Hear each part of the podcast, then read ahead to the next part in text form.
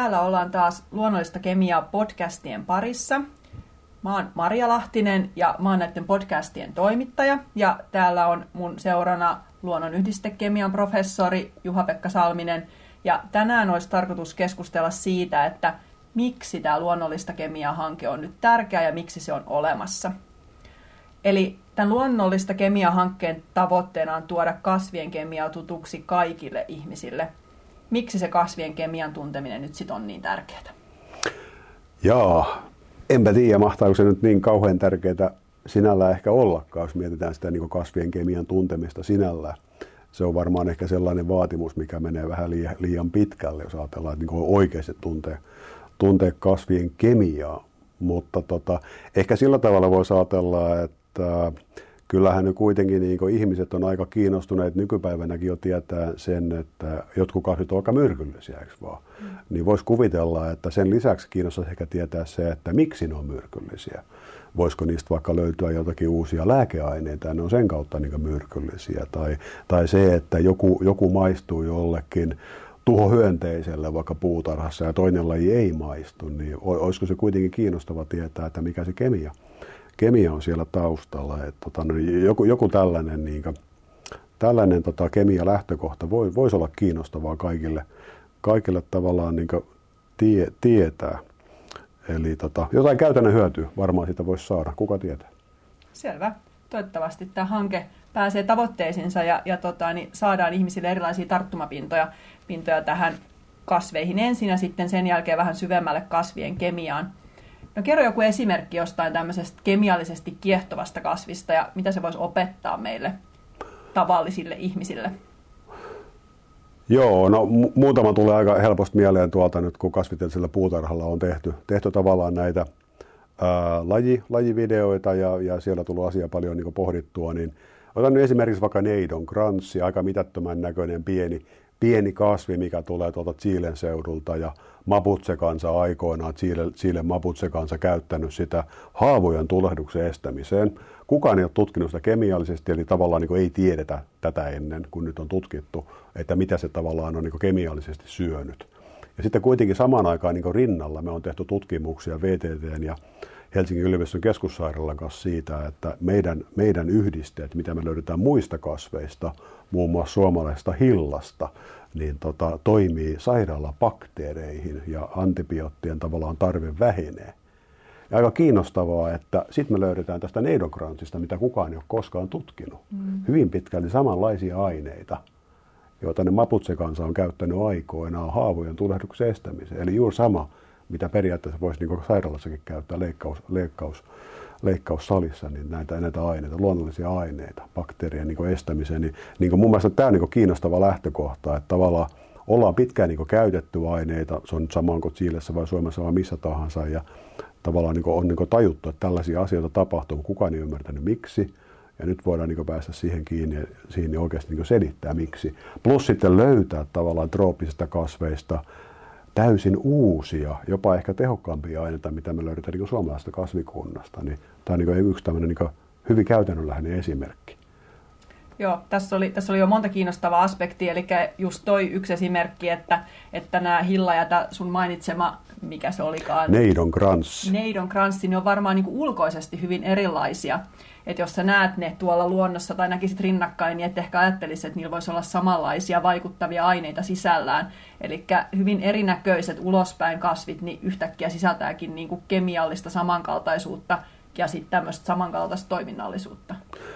Joo, joo, näinkin voi olla, olla mutta sitten toisaalta myöskin niinkin päin, että, että tota, mitä enemmän ää, oppii kasvien kemiasta ja mitä enemmän ymmärtää myöskin sitä biologiaa siellä taustalla, eli mitkä on niin lajien sukulaisuussuhteet, niin kuitenkin niin on todennäköisempää, että jos lajit on lähisukulaisia, on todennäköisempää, että ne myöskin niin näyttää ulospäin niin morfologisesti, näyttää samankaltaisilta, mistä saattaa seurata se, että ne on myöskin kemiallisesti samankaltaisia. Eli, eli myöskin niin tavallaan sillä ulkomuodolla saattaa olla sellainen niin sitä kautta voi kuvitella ymmärtävänsä myöskin sitä kemiaa, vaikka se tietenkään ihan, ihan niinkään ole, ole, mutta totta tuokin on, että täysin erinäköiset kasvit voivat olla kemialtaan täysin samanlaisia. Joo. Eli Turun yliopiston kemialaitoksella on tehty, tai teidän Labrassa, luonnonyhdistekemian Labrassa tehty valtava, valtava työ siinä, että on jo skriinattu tuhansia kasveja ja tutkittu niiden sitä, sitä kemiallista koostumusta ja sieltä on noussut esiin tällaisia erilaisia yhdisteryhmiä ja opittu niiden rooleista siellä kasveissa ja nyt tämä työ jatkuu eteenpäin ja tutkitaan uusia ja uusia kasveja, jotta, jotta opittaisiin opittais niiden kemiasta lisää. Eli siksikin luonnollista kemiaa on, on, on tosi tärkeä hanke. Tuleeko sinulla mieleen jotain tämmöisiä kasvien kemiaan liittyviä käsityksiä, joita haluaisit korjata, tai jos on niin kuin jotain väärinymmärryksiä? Joo, kyllähän niitä valitettavasti tietenkin tulee, tulee, tulee niin mieleen, että, tota, että, että osa, osa totta kai niin tieteen tehtävä on tavallaan kehittyä ja toisaalta korjata niin aikaisempia väärinkäsityksiä tai virheitä, mutta tota, otan nyt vaikka niin esimerkkinä se, mitä suomalainen tai kansainvälinen tuolla ihan kirjakaupoista löytyvä kasvikirjallisuus pitää sisällään, niin se, ehkä se räikein väärinymmärrys, mikä siellä yleensä löytyy, niin liittyy suurikokoisiin kasvien tekemiin puolustusyhdisteisiin, puhutaan tanniineista, niin tavallaan niihin, niihin liittyvät ää, tavallaan totuudet on aika useasti valheita Joo. kasvikirjallisuudessa. Sitten hankaluus on sitten siinä, että myöskin tiedekirjallisuus, ihan tie, tiede sinällään niin sisältää myöskin niin virheitä. Virheitä niihin liittyen, ja totta kai se on kuitenkin se, mitä me on niin tavallaan tutkittu analyyttisen kemian keinoin yli 20 vuotta, niin tavallaan haluaisi siihen, siihen kuitenkin niin tuoda semmoista niin täsmennystä, koska, koska tanniinit on kuitenkin niin kasvikunnasta laajimmin löytyvä niin aineiden luokka, voidaan tällä sanoa, ja kaikki niin pystyy niin linkittämään johonkin kasvien niin makuun tai laatuun tai siihen, että miten ne maistuu, maistuu tuhohyönteisille tai sitikainille tai peuroille. Ja, ja kun voidaan vaikuttaa niitä ja voi olla vaikka sairaalabakteereihin, niin tavallaan tarvitsisi tavallaan sitä, sitä perustaa ehkä vähän täsmentää, plus sitten oikeasti kertoa sitten siitä, että miten ne kaikki tanninit saattaa olla erilaisia ja mihin se erilaisuus tavallaan johtaa. Koska kaikki ei tavallaan teho niin sitikaneihin, kaikki ei teho sairaalabakteereihin. Mm. Eli kaikki tanninit ei ole sillä tavalla samanlaisia tannineita kun ihan samalla tavalla, kuten kaikki lääkkeetkään eivät ole samanlaisia lääkkeitä, eikö mm. vaan, että tämä pitäisi niin sillä tavalla ymmärtää ja täsmentää. Ja, ja tota, sillä asialla osittain myöskin tässä olla. Joo, eli yleistäminen on vaarallista ja varmaan just, just se, se tässä, mihin viitataan, että, että halutaan, että se tiede siellä taustalla on syvää ja hyvää, jotta sitten pystytään sieltä tuomaan näitä niin oikeanlaisia nostoja suuren yleisön tietoisuuteen, niin, niin se on varmaan yksi tämän hankkeen tärkeimpiä asioita. Että on tärkeää, tavallaan tämä on osittain viestinnällinen hanke, mutta sitten hanke, joka ehdottomasti perustuu siihen, siihen tieteeseen siellä taustalla. Kyllä, koska mun mielestä ainakin niin tilanne on sellainen, että kun ollaan kuitenkin yliopistossa, niin yliopistossa tavallaan kaiken tiedottamisen niin pitäisi perustua tieteellisiin faktoihin, kun eletään vielä nykypäivänä tämmöisenä, että ta- tavallaan tämä väärä tietohan on niin hirvittävän yleistä nykypäivänä, niin kyllä meillä pitää kaiken perustua tutkittuun tietoon ja mielellään niin itse tutkittuun itse tutkittu tieto on niin sitä, mistä on tavallaan niin luontivinta kertoa, koska sitten sä saatat olla sen asian asiantuntija, eikö vaan kun sä oot sitä itse, itse tutkinut. Eli, eli kyllä me käytännössä tehdään tämä hanke sillä lailla, että 95 prosenttia varmaan tästä totuudesta, mitä me kerrotaan, on, on itse, itse etsittyä totuutta, ja sitten se 5 prosenttia tulee niin tavallaan muiden hankkimana totuutena, joka me on vielä suoritettu niin, että me on tarkistettu, että se todennäköisesti on totta, mitä muut kertovat, että, että kaikki tavallaan niin kuin, ei pyritä löytämään mitään niin todella hienoja ja seksikästä näistä kasveista, jos se, jos se ei pidä paikkaansa. Mm. Että sitäkin löytää kyllä paljon kirjallisuudesta tavallaan keksimällähän on kiva keksiä, kun se kuulostaa hyvältä, mutta tämä, tämä on valitettavasti vain puhdasta faktaa ja meidän tehtävä on löytää sitä, sitä faktasta jotain kiinnostavaa. Ja se ei varmaan ole hirveän haastava tehtävä, jos nyt tota, niin kuuntelee sua ja mitä kaikkea sieltä on jo löydetty, että varmaan ihan niissä faktoissakin on valtavasti kaikkea, kaikkea kiinnostavaa, ettei tarvi edes keksiä mitään. Joo. Jotenkin eh, ehkä suurelle yleisölle luonnon tutkiminen on niin kuin se tiede, joka siihen liitetään, on biologia. Niin mm. mikä sun mielestä on nyt se kemian tuoma lisäarvo, että miksi luonnollista kemiaa nimenomaan on, on, on tärkeä hanke? Öö, no, no joo, näin, näin juuri on, että, tota noin, että, että monethan on nykypäivänä kiinnostunut niin luonnosta ja kasveista val, valtavan paljon. Valtavan paljon ja toisaalta niin kasveissa ja luonnossa ylipäänsä, niin – on sellaisia asioita, mitä me omin silmin ei nähdä. Ja monestihan nämä, nämä asiat, mitä me nähdään, on helpommin niin ymmärtää. Ja ne on myöskin sellaisia, mitä ihmiset pystyy sitten tavallaan tavallaan niin käy, käyttämään sitten hyödyksi, mutta sitten tämä näkemätön osa, mikä useasti on tämä kemiallinen osa, niin tava, että sitä, sitä kun ei nähdä, niin sitä, sitä tavallaan niin ei päästä millään tasolla kiinni, ei saada mitään niin hyödynnettävää siitä irti. Niin kyllä mun mielestä se, niin se, se kemian, kemian niin tuoma mahdollisuus on kuitenkin niin kuin, jopa luoda uutta arvoa. Mä niin haluaisin jopa nähdä sillä tavalla, ää, koska ei nyt ehkä Suomessa vielä, mutta Suomessakin kuitenkin osittain, mutta ei erityisesti trooppisilla alueilla, kun me luontokato valitettavasti, niin kuin tässä on tämä yksi iso teema, jonka, jonka tavallaan niin alla me tässä eletään monimuotoisuuden niin tavallaan ympärillä, ympärillä vellova niin negatiivisuus, mikä valitettavasti vaikuttaa tähän kaikkeen niin elämään maapallolla, kun laji, laji tavallaan vähenee, niin, niin tavallaan se, että miksi ne vähenee, niin varmaan puhutaan sitä myöhemmin vielä niin lisääkin, mutta tavallaan se ää, lajien arvostus, jos, jos näin sanotaan, niin tota, nykypäivänä on niin jopa tärkeää, että monille asioille voidaan niin antaa jopa joku hintalappu.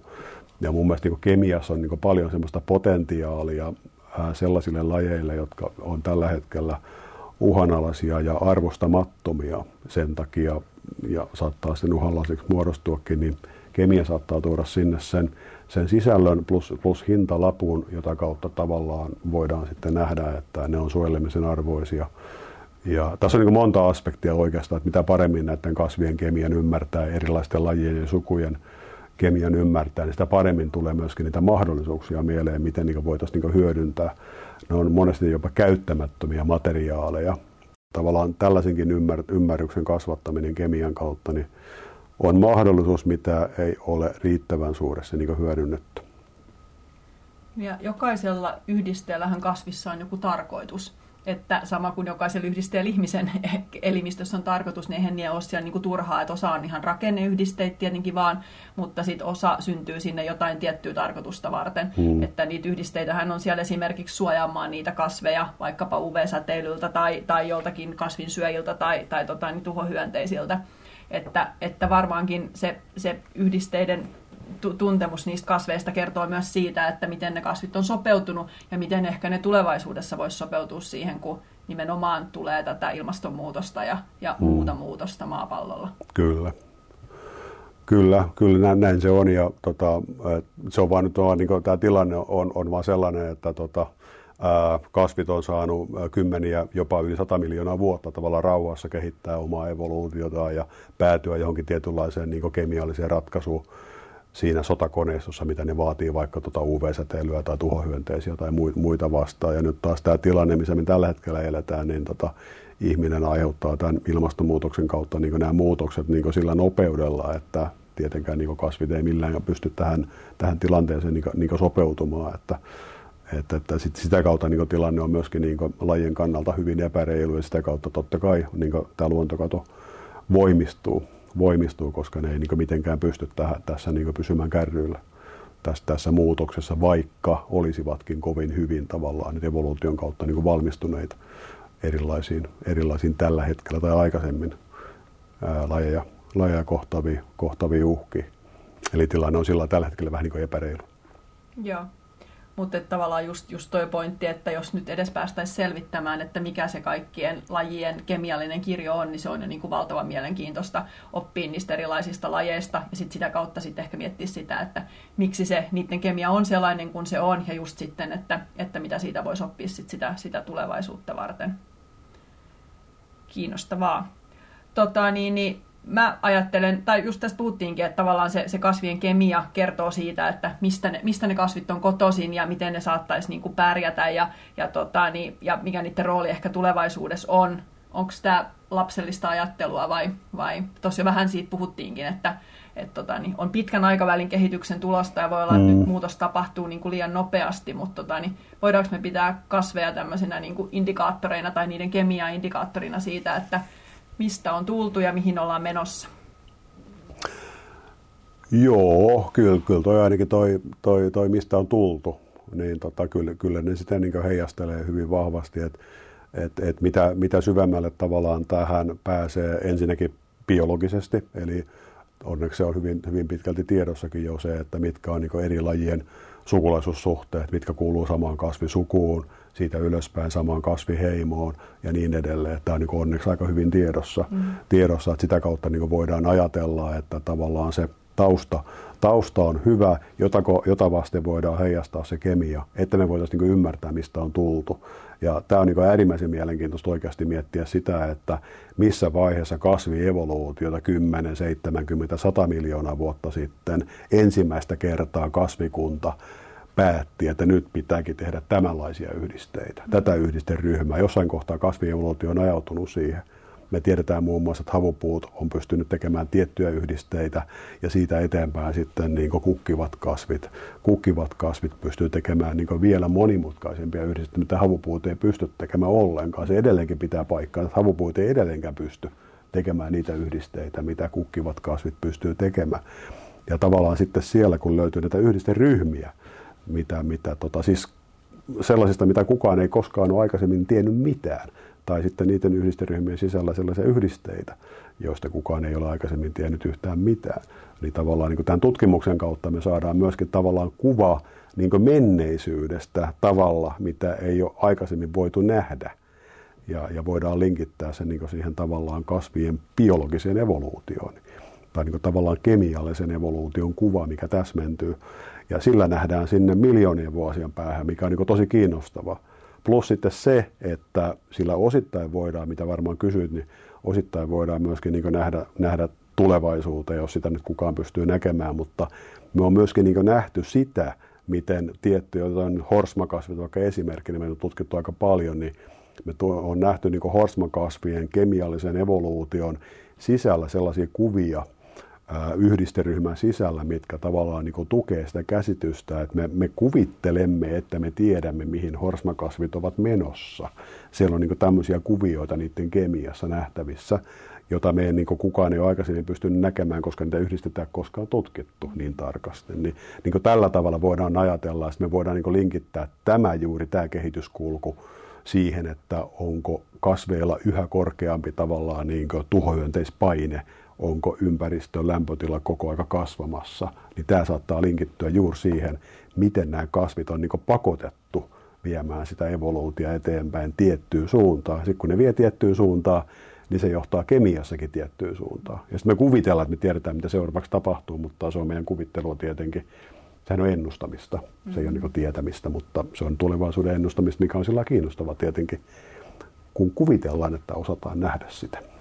Joo miksi Turun yliopiston kemian laitoksen luonnonyhdistelaboratorio on juuri paras paikka tutkia näitä kasvien yhdisteitä? Miksi tämän luonnollista kemiaa hankkeen pitää olla just täällä? Ei se välttämättä täällä tarvi ollakaan. Se voisi varmaan missä tahansa olla, mistä löytyisi tavallaan niin riittävän – riittävän sinnikästä ja hullua porukkaa, ketä jaksaisi tuhansia lajeja tavallaan näin tarkkaan tutkia, mutta tota, se on ollut se ongelma peri, per, perinteisesti, että on ollut vaikea löytää ää, tuhansista kasvilajeista niin sellaista tietokantaa, joka olisi yhdessä paikassa niin tavallaan tuotettu ja rakennettu. Ja, ja tota, se on se, mitä me, me nyt halutaan tehdä ja nimenomaan analyyttisen kemian niin uusilla menetelmillä mahdollisimman tarkasti. tarkasti ja tota noin, niin se on se, mikä on totta kai meidän, puhuttiin Tanninista aikaisemmin, mikä totta kai tässä myöskin taustalla, taustalla vaikuttaa, että siinä ehkä kukaan muu ei ehkä, ehkä pystyskään tekemään sitä, mitä me tehdään, mutta totta, niitä yksinkertaisempia yhdisteitä totta kai muutkin varmasti pystyvät, pystyvät sitten analysoimaan, niin tota, että sitä, sitä taustaa vasten niin olla, ollaan niin riittävän, riittävän hyviä, mutta myöskin riittävän hulluja. Et tota, kyllähän tuo kuitenkin on aika pitkä työ, työ on tuhansia kasveja, tuhansia lajeja tutkia noin tarkasti, mutta kiinnostavaa toisaalta myöskin päästä sit kertomaan tuloksista muillekin. Joo. Eli täällä on pitkälle kehitetyt menetelmät siis niin kuin sekä ajallisesti pitkältä ajalta kehitetty ja sitten hyvin niin kuin, tarkoiksi ja herkiksi kehitetyt menetelmät ja, ja, ja niin kuin ihan viimeisen päälle analyyttiset laitteistot tehdä tuota analytiikkaa. Että, että tavallaan puitteet on kohdallaan ja sitten on pitkää osaamista tämän tekemiseen, niin, niin, niin se on tässä ainakin yksi Joo. Niin kuin hyvin keskeinen asia, että juuri täältä halutaan tätä asiaa nyt niin kuin ruveta kuuluttamaan kaikelle kansalle. Kyllä, se on kemiassa hyvin keskeistä, vähän niin kuin luonnontieteessä aika pitkälti muutenkin, että tavallaan niin hyvin infrastruktuuripainotteinen ala, eli laitekanta pitää olla kunnossa, mikä on myöskin hyvä, koska sitä kautta myöskin niin opiskelijat pääsee käyttämään näitä huippulaitteita, ja tämä aika vaativaa analytiikkaa, mitä me tehdään, että nyt paljon vaativampaa analytiikkaa hirveän paljon keksi, kun ajatellaan, että meillä on kymmeniä tuhansia yhdisteitä niin näytteissä, niin tavallaan kun tätä analytiikkaa niin oppii hallitsemaan, jos on mahdollista ylipäänsä hallita tätä kokonaisuutta täydellisesti, niin se antaa myöskin näitä huippulaitteiden kautta niin opiskelijoille loistavan mahdollisuuden sitten työelämässä päästä tekemään paljon helpompia asioita, kun on ensin oppinut tekemään näitä vaikeampia, vaikeampia asioita sitten täällä. Eli, eli tota, totta kai tässä hankkeessa on myöskin se, se tavallaan, niin kuin, se tavallaan niin taustalla, että halutaan myöskin, myöskin niin koko aika korostaa tätä tarkan tieteen niin merkitystä ja tutkitun tiedon merkitystä nykypäivänä – ettei se hämärry, hämärry mikä niin vaarana koko aika on taustalla. Että tutkitun tiedon niin arvoa välttämättä ei enää, en tiedä arvostetaanko sitä, mutta sitä tuntuu, että sitä oikein ymmärretä. Mm. Niin sitä, sitäkin tässä tavallaan myöskin sitten yritetään rinnalla, rinnalla korostaa, kuinka tärkeä rooli sillä ylipäänsä on niin kuin, luonnonilmiöiden, mutta myöskin tavallaan näiden kaikkien meitä riivaavien viheliäisten ongelmien, kuten luonnon monimuotoisuuden ja luontokatoon liittyvien niin ongelmien ratkaisussa, niin tiedolla näihin pystyy vaikuttamaan. Näin se on. Eli jos vielä lopuksi tota, niin luonnollista kemiaa hankkeen johtajana pitäisi vastata lyhyesti kysymykseen, että miksi luonnollista kemiaa hanke on, niin mikä on Juha-Pekka Salmisen vastaus tähän kysymykseen? No hei, jonkun pitää kertoa kasvien ilosanomaa kaikille ihmisille, eikö vaan? Ei tämäkään asia niin piilotteemalla parane ja, ja tota, kemisteillä aika pitkälti on ollut sellainen, että ei me haluta kertoa tästä meidän osaamisesta, niin nyt kemistit on tullut ulos labrasta ja ulos puskasta ja me halutaan kertoa tämä ilosanoma kaikille, mutta hei, ihan luonnollisella tavalla tietenkin. Luonnollisesti. Kiitos. Kiitti.